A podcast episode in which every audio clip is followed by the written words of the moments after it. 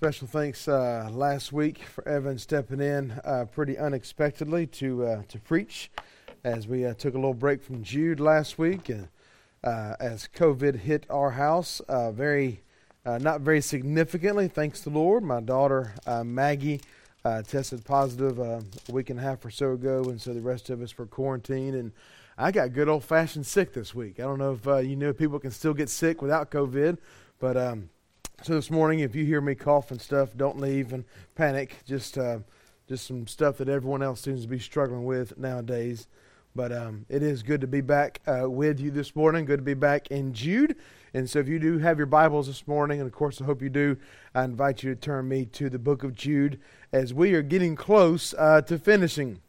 Um, this morning may be a shorter sermon, maybe in part because of my uh, burning desire to cough, but uh, probably uh, more, in fact, this is kind of the second part of a message that we started a couple of weeks ago.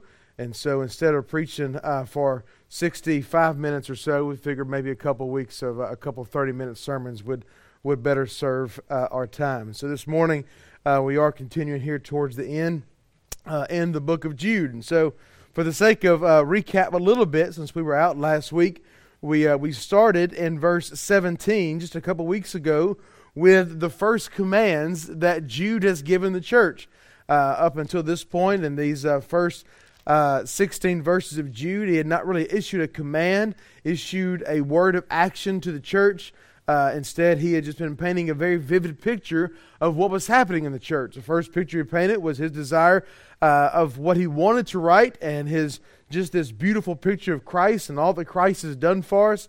And then, starting in verse 3 through verse uh, 16, just a very clear picture of what was taking place in the church at this time, which that these false teachers and apostates had crept into the church. These people um, had crept in to do damage to the church. You don't creep in somewhere not to do damage, right? And so they crept into the church uh, with anything but the true gospel. They crept in with an appearance of godliness. They crept in, many of them, in, in a leadership capacity to teach and lead uh, some just there likely. Uh, and so, this combination of false teachers and apostates, these people, regardless of what you call them, they were certain people, as we see in Jude, who were designated for condemnation. They were certain people who were not of the Lord, as we'll talk about this morning, and what the key difference is. And so, uh, so finally, here in verse 17, he begins um, with kind of charging the church, if you will. And so there are three charges that he begins in verse 17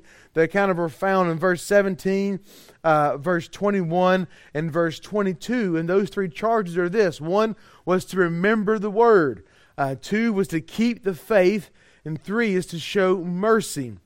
And so we began uh, remembered the word a couple weeks ago. We'll continue in keeping the faith this morning, and we'll finish next week with showing mercy because there's a lot to unpack in the midst of all of these. And so, as he uh, commanded and commended the church to remember the word there in verse 17, and this was, he was calling them to remember the word of God, to remember the word that was preached to them, the word that was taught to them, the word that, uh, that they had read. Uh, specifically, he was talking about the predictions of the apostles. And so, uh, so he is calling them to remember the word.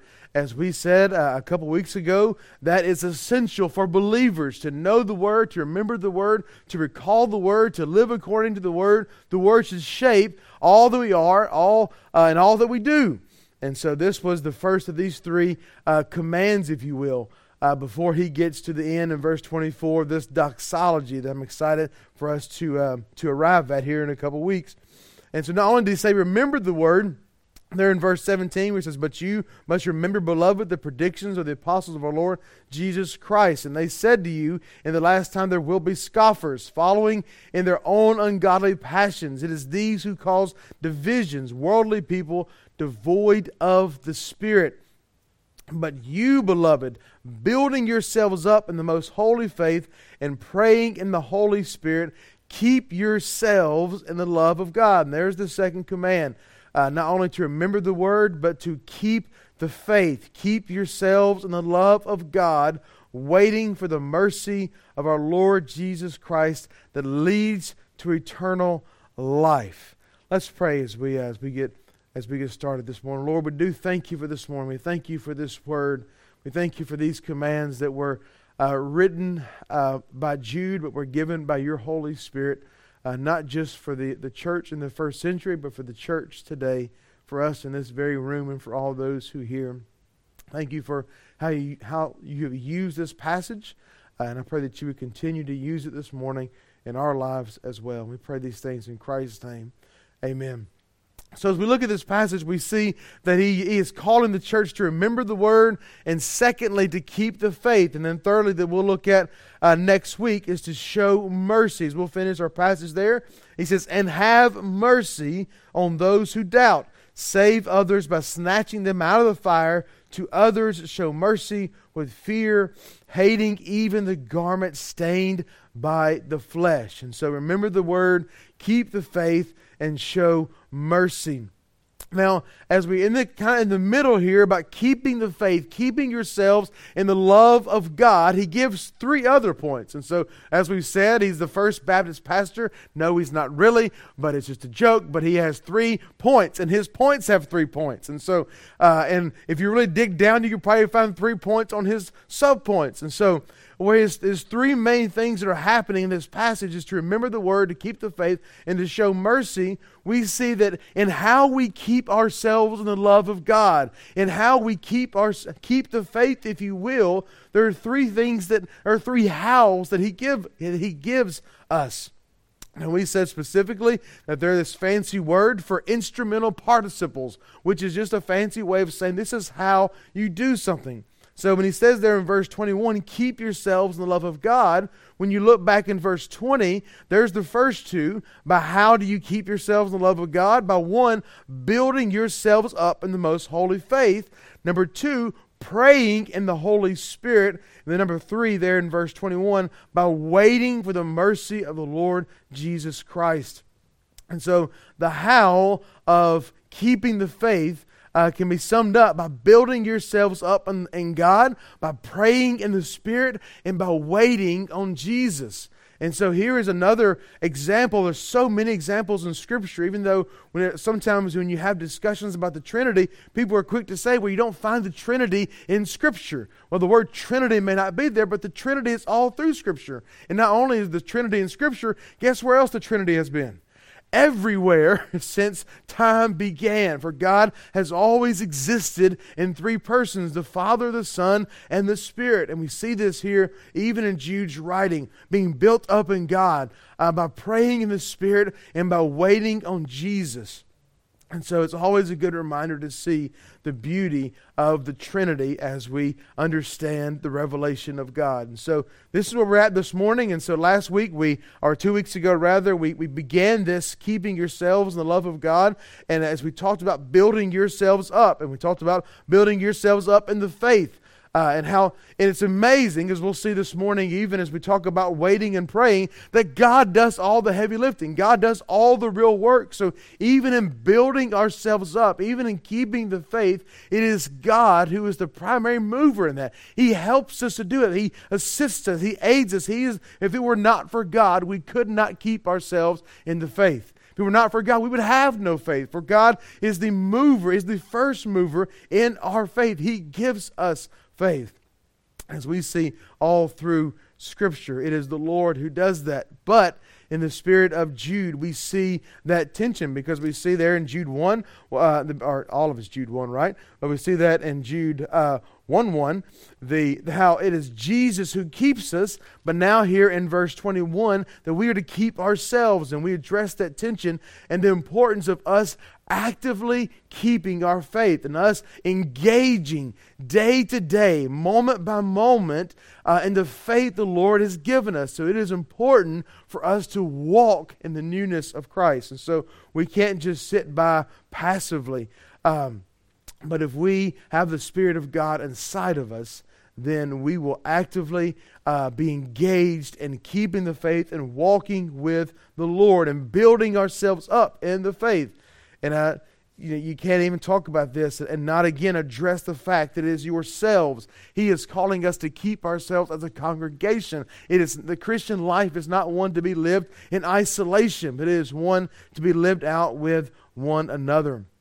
as we often uh, strive to do here at North Hills. And so, uh, believers cannot and will not stay stagnant in their faith. They will continue to grow in their faith by the power of God, by the Spirit of God, and for the glory of God. But with all that said, let us look now, kind of continuing in these um, next two things. If I could be ever so rude, Evan, would you mind get me a cup of water? I feel like I'm going to die up here.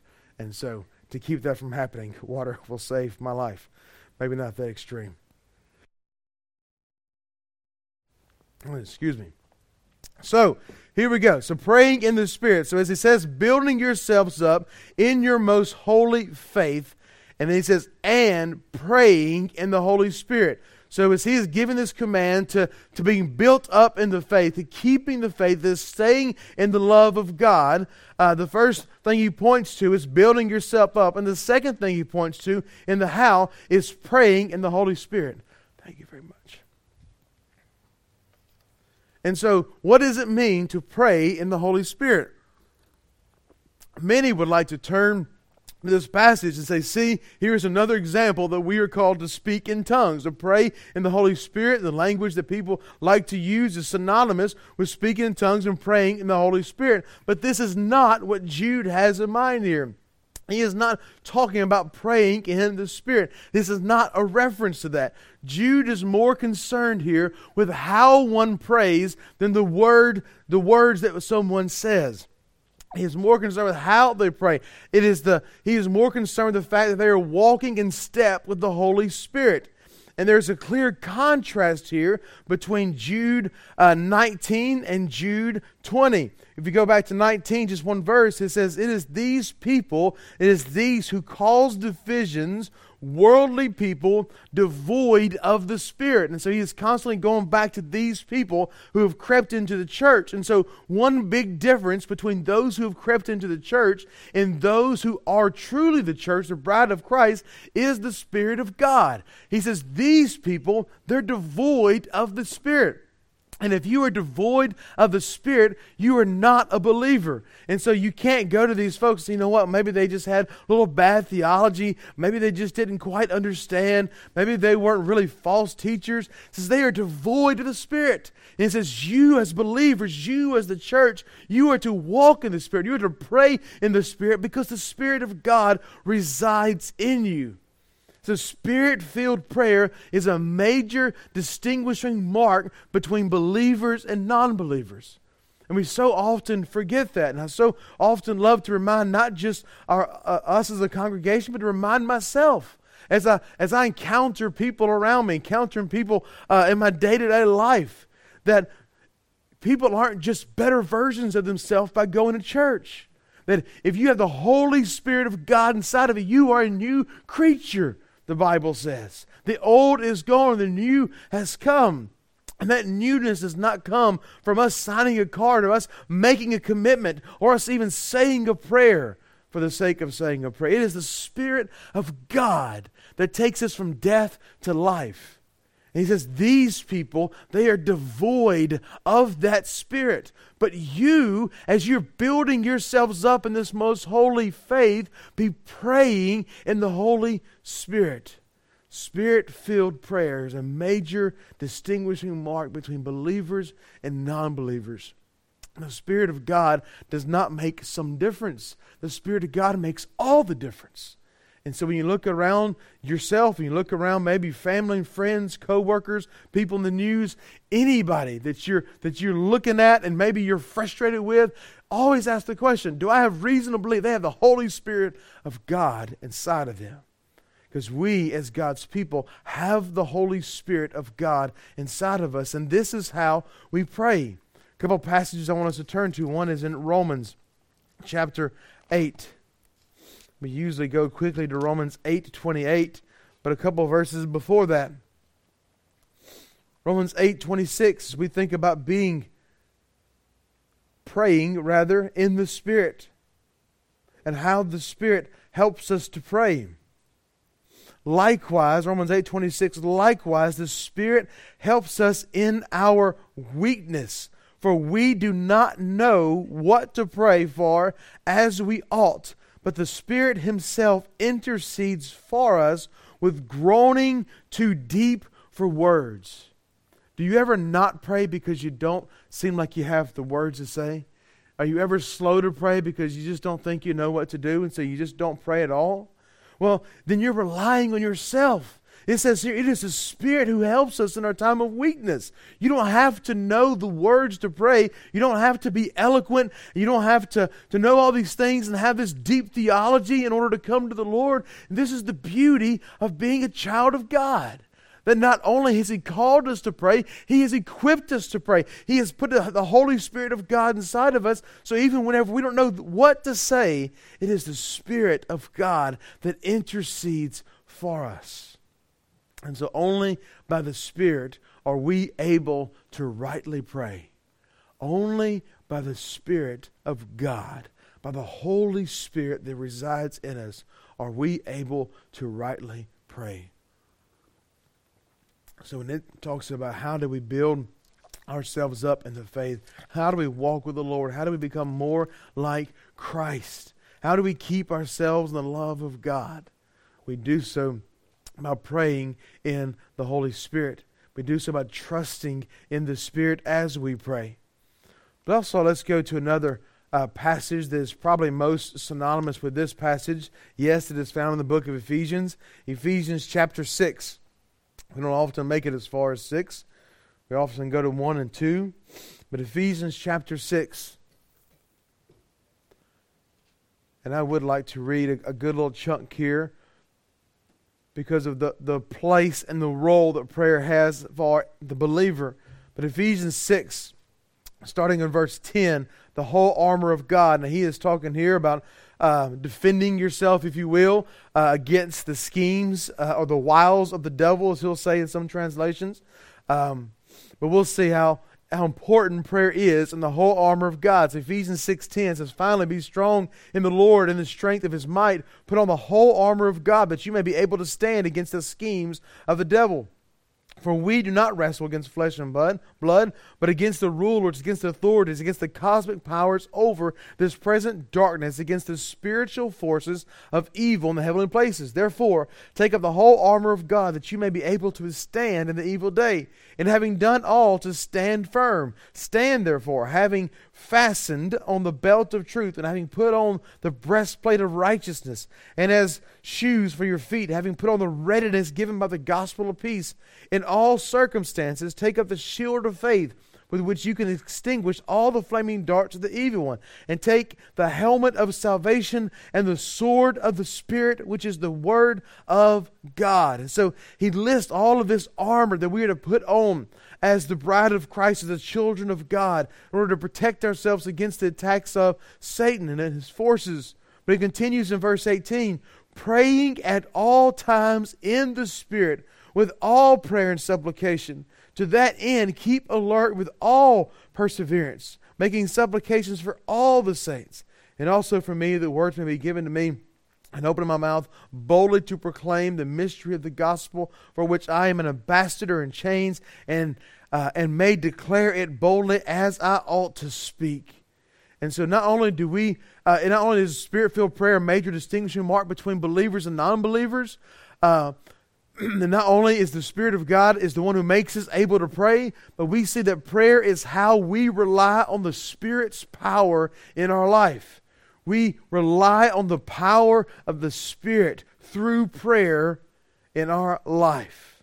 As we put on the whole armor of God, we see that prayer is essential to the believer.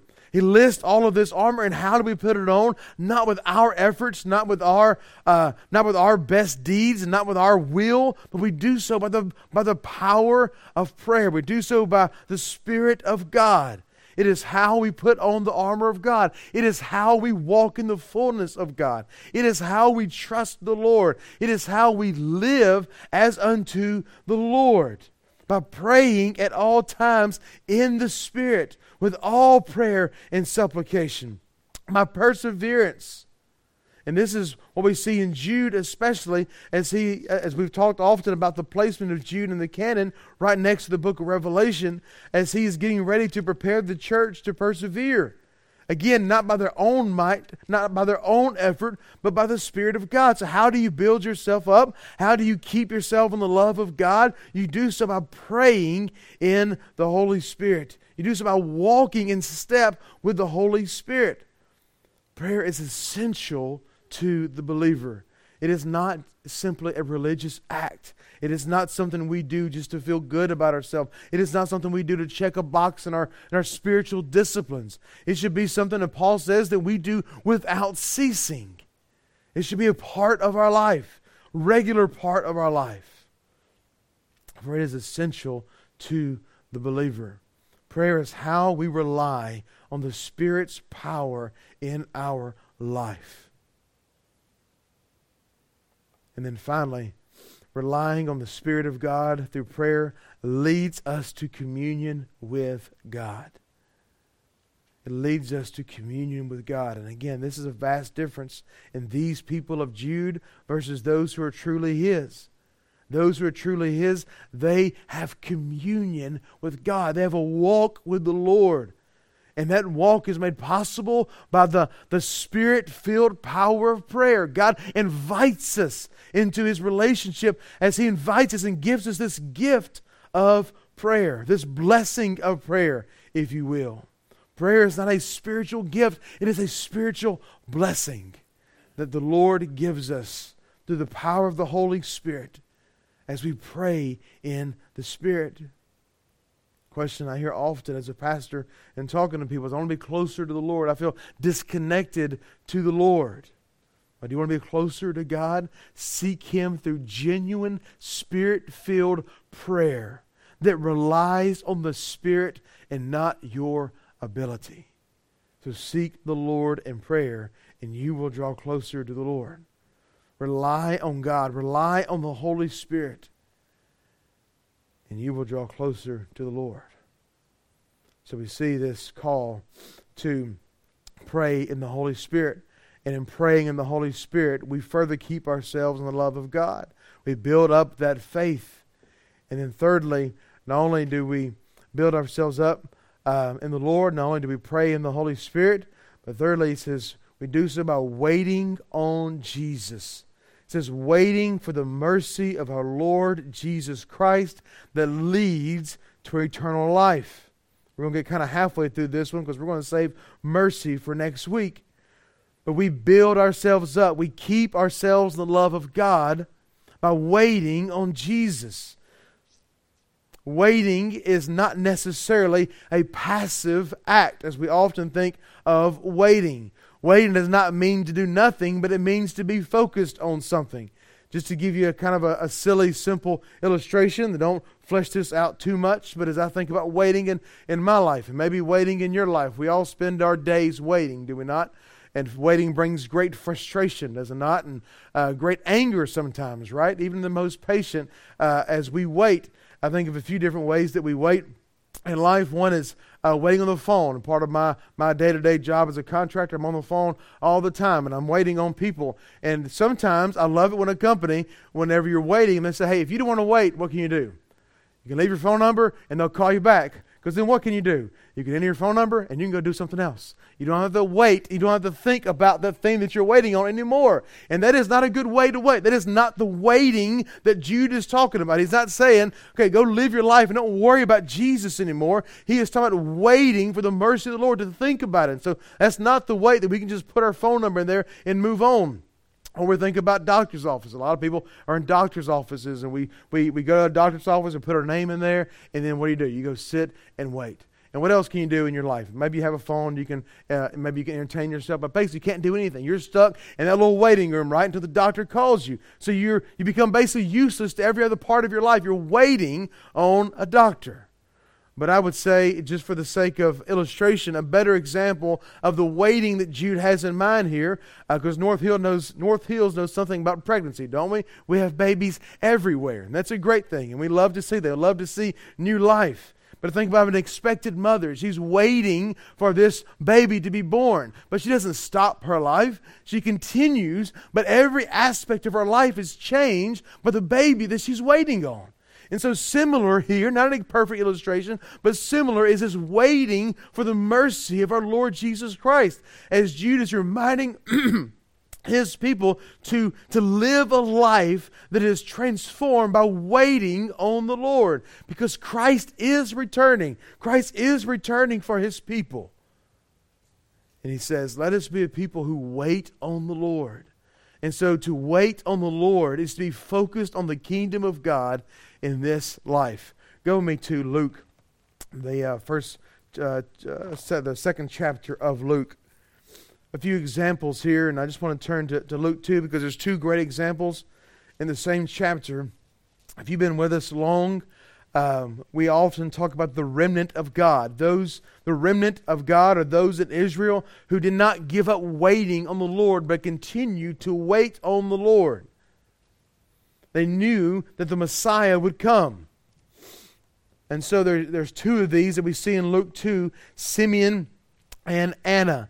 We'll start there in Luke chapter 2, um, verse 25 there. Now there was a man in Jerusalem whose name was Simeon, and this man was righteous and devout, waiting for the consolation of Israel, and the Holy Spirit was upon him. So we see that he is waiting for God to redeem Israel. He was waiting for God to do a work in Israel through the Messiah. You come down to verse 36 and you see another person, Anna. In verse 36, a few verses here, there was a prophetess, Anna, the daughter of Phanuel, the, of the tribe of Asher. She was advanced in years, having lived with her husband seven years when she, when she, from when she was a virgin, and then as a, a widow until she was 84. She did not depart from the temple, worshiping with fasting and prayer night and day.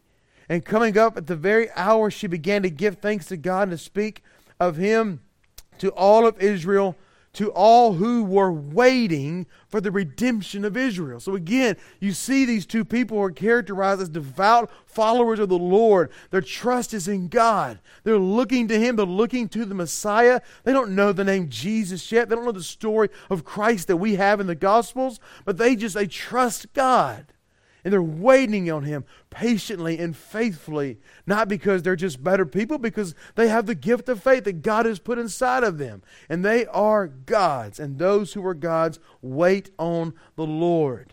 A few of the examples of waiting we see in Mark chapter 15, verse 43. Joseph of Arimathea, he says he was a respected member of the council who was also who was also himself looking for the kingdom of God. Joseph was waiting for the kingdom of God. And he took courage and went to Pilate and asked for the body of Jesus. And so, because he was waiting for the kingdom of God, it transformed how he lived his life. It transformed how Anna lived her life. It transformed how Simeon lived his life because they were waiting for the Lord. They didn't sit back and do nothing, they anticipated the kingdom of God. I see in Isaiah chapter 30, verse 18. And yet the Lord longs to be gracious to you Therefore, he will rise up to you to show you compassion. For the Lord is a God of just, justice. Blessed are all of those who wait for him, who wait for the Lord. Psalm 27 14, wait for the Lord. Be strong and take heart and wait for the Lord. And so there is a clear calling for believers to wait on God. One more passage to turn to. Go me to the book of Titus right after 2 Timothy, Titus chapter 2. Handful of verses here. For the grace of God has appeared, bringing salvation for all people, training us to renounce ungodliness and worldly passions and to live self controlled upright, and godly lives in the present age, waiting for our blessed hope, the appearing of the glory of our great God and Savior, Jesus Christ, who gave himself for us to redeem us from all lawlessness and to purify for himself a people for his own possession who are zealous for good works. So you see so much in there that lines up with what Jude is talking about to his people. That we are the people of God. And I love whenever we see in Scripture that we are called the possession, that we belong to the Lord. We see that even in the Old Testament, that He desires us. And this is the why of all of this is because God loves his people. He desires his people. So why do we wait on Jesus? Because he loves us and he cares for us and he desires to make us whole. Because we are not whole in this life. In this life, we still struggle with sin, but we see since we are waiting for the mercy of our Lord Jesus. Mercy. As we'll look at next as we'll look at next week which is God withholding what we deserve, that leads to eternal life, that leads to eternal life, that is God's possession because He loves us, because He cares for us, because we are His and He is ours. That there is this eternal life that waits for God's people, that is absent of sin and is fully present with the Lord. A day that we long for. So we wait for the Lord. And this is part of us being built up. This is part of us keeping ourselves the love of God, not just building ourselves up, not just remembering the word, not just growing in spiritual discipline, not just following after the Lord in obedience, and not just praying in the Holy Spirit. But part of keeping ourselves in the love of God is to wait for the mercy of Jesus Christ, is to wait for Jesus. I love how one author puts it waiting and hope infuses all of life with expectancy and the desire to do all that Jesus expects of us so that we will have no shame when he returns. So, waiting on Jesus is not a passive activity, it is an active activity. We are waiting for the kingdom of God, we are looking for the kingdom of God, and we realize we are living in the kingdom of God. And we desire, as we wait for the Lord, to live for the Lord and honor the Lord and share the Lord. As we'll look at next week, there are so many who do not know the Lord. And we have mercy on others because He has had mercy on us. And the gospel comes through the grace of God and the mercy of God. So, what are we waiting on? We are waiting on the mercy of King Jesus. When Christ returns, He will do so and bring mercy to His people. One pastor sums up this passage well. These three how to's of keeping ourselves in the love of God, the, the building ourselves up, the um, praying in the Holy Spirit, and waiting for the mercy of Jesus. He says, building up is our edification, praying in the Spirit is our communion, and looking for the Savior is our anticipation. Is our anticipation. And isn't life so much better when you have something to look forward to? Isn't life so much better uh, whenever you're anticipating something? They say that's why the, the years of our youth go by so fast because we're always looking for something. We're always anticipating something. And when you get old, all those first are gone, right? But may we be a people who anticipate, who look forward to the coming of Jesus and we don't have to understand all that means. And there are a lot that we can understand. And one of these days, we'll uh, work through, work our way through the book of Revelation, and we'll look at other aspects of the eschaton, the end times. But for now, may we be a people as we build ourselves up, as we pray in the Holy Spirit, may we be a people who are waiting on the mercy of God. Are you being built up? Are you regularly communing with God through the power of spirit filled prayer? Are you living a life of anticipation? These three things will shape how you live. These things, building and praying and waiting, they will shape every aspect of your Christian life. And they will also reveal if you belong to Jesus. So as you look at these things and you say, I have no desire to build myself up, I have no desire to pray in the Holy Spirit, I have no desire to wait on the Lord. And these are things that reveal to us a heart that has not been redeemed. And the beauty of the gospel is God calls you to repent. God calls all of those who are not His to repent, to turn from their sin, and to look to Him. And that invitation is for you today. Let us pray. Heavenly Father, we do thank you for today. We thank you for this chance to open your word. We thank you for the invitation you give to come. And Lord, there's one here this morning or one who's listening who's never come to you and trusted you in faith. May by your Holy Spirit you move in their mind and heart even now. But Lord, for the many that are here, Lord, that are listening, who do know you, Father, and they are called by your name. Lord, you stir in us this desire to be built up in our faith, this desire to, to pray in the Spirit, and to give us this anticipation in waiting on Christ. Thank you, Lord, that as we wait, we have the full confidence of his return and the full confidence of eternal life in your presence. Or as we continue this morning with communion, with, with song, with giving, Lord, may everything we do be for your glory. We pray these things in the sweet name of Christ.